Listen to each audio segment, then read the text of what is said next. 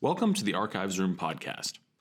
In this podcast, we'll be taking a deep dive into some of the most interesting moments in Prep's history and hearing some of Prep's most notable alumni and faculty give first person accounts of these events. So, please join me as we take a trip into the archive room.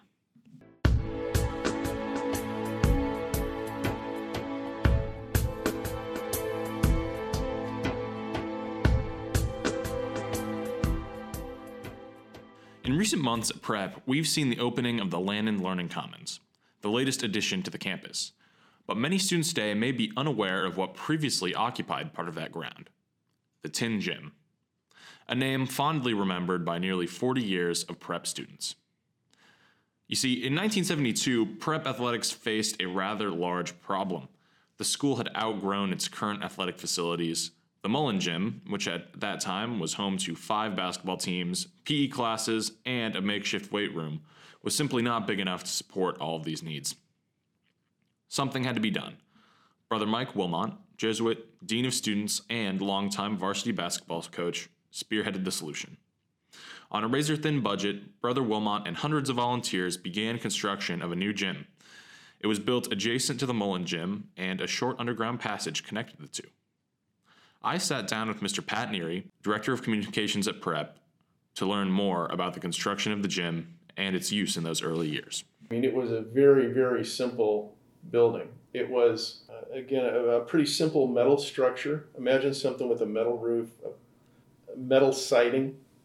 Um, and it was only just about the length of a basketball court, just beyond that. And then it had a tile floor which so wasn't a traditional wood floor like we had in the Mullen gym. It was more like a, a hard tile surface that eventually got replaced when the Mullen gym floor was upgraded. And the, the original Mullen gym floor from 1958 was then moved into the tin gym. This small and rather austere gym certainly had its fair share of use, even outside of the standard athletic charter. While it frequently hosted basketball tournaments, practices, and games, it also housed live auction items in the early days of Bash, the tradition of which started only a year prior to the gym's construction. Most students at Prep today are familiar with the various dances and events that are usually held in the Commons. However, if you travel back in time to the late 70s and 80s, many of these same extracurricular activities were given their start in the Tin Gym. Uh, but outside of practices and Bash, the other thing that happened in there, Andrew, was sock hops and you know dances. So a lot of bands from Omaha, some from Minneapolis would cycle through here. The student council would uh, somehow get them to agree to play, to play at prep for a certain price. Uh, one of the bands that was in there before they got really famous was REO Speedwagon. That was 1974. Wow. And uh, we had, uh, yeah, and those were very popular. In fact, the Mullen Gym was basically just used for kids going in and out, but it was from, it was kids from you know, Prep, Duchesne, Marian, Mercy. Um, those, those were really, really big, um, big events. But they were almost always in the early years held in there. I think later on the Mullen Gym hosted some, um, but there was a there was a pretty constant slate of them, especially during the fall football season. So there were many times where you'd go to a prep football game and there'd be a dance afterwards. That would go to maybe 11:30 midnight, something like that. Despite being constructed well after the original parts of Prep's campus, the Tin Gym saw a tremendous amount of history. Most notably, the 1975 F 4 tornado, which tore through central Omaha, demolishing everything in its path as it traveled up 72nd Street. Uh, May 6, 1975, when the tornado hit Prep, believe it or not, most of the school was very heavily damaged. The one building that didn't get damaged very much at all was the tin gym, which, when you think about the prep physical plant, that building was probably the most vulnerable to something like a tornado. Um, but what happened is when that when that tornado occurred and they did an assessment of the school and decided uh, to cancel classes for the rest of the academic year, which was only going to be another two or three weeks anyway what happened, Andrews, is if you were a student here at prep, they set the teachers up in the tin gym. And you could walk in there, and this is in the days following the tornado. uh, and ask your teacher for your current grade in that class. And the teacher would tell you what that was. And then you had the option to either take that grade or sit there um, and take the final. Um, and I think a number of people just decided to take their grades and go home for the summer. Um, but that way, it was interesting that that became, um, you know, the the sort of the one area where they could operate a little bit of the school after the tornado.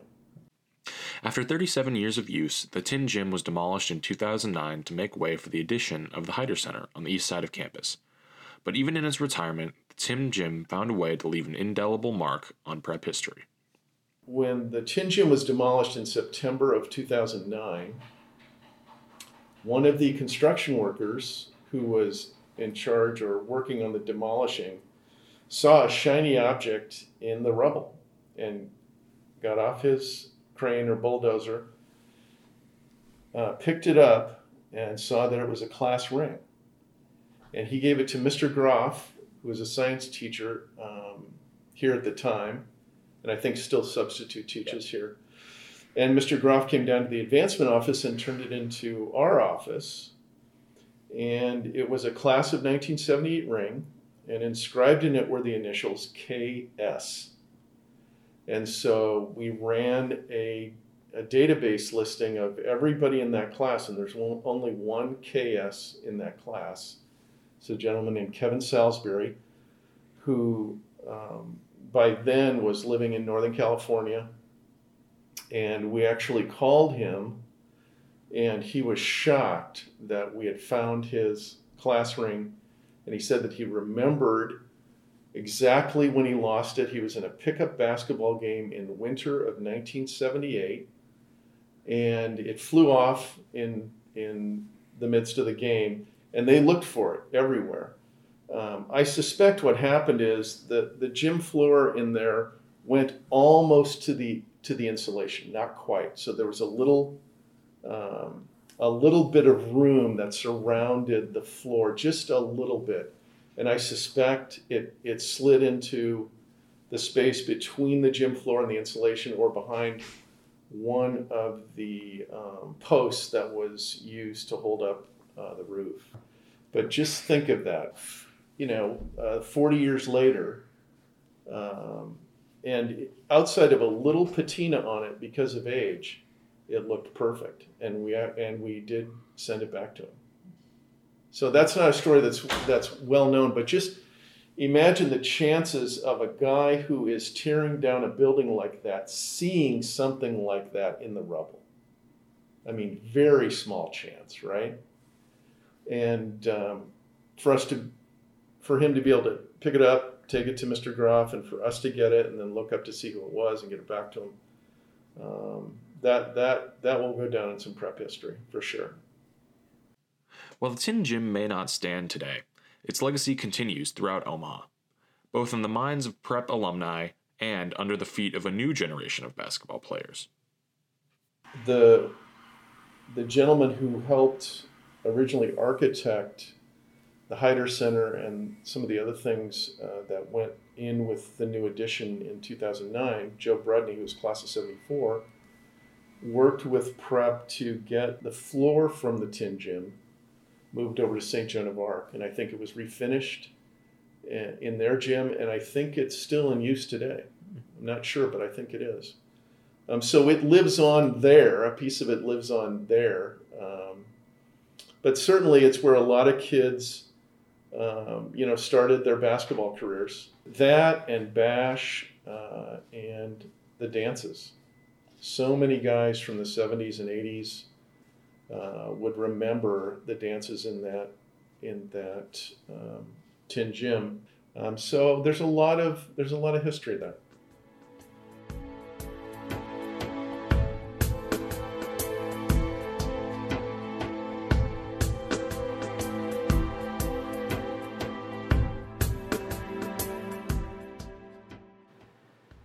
I'd like to give a special word of thanks to Mr. Pat Neary and Mr. Greg Glenn for helping me research this episode. Written and produced by Andrew Hood. Date of recording 9 30 2020.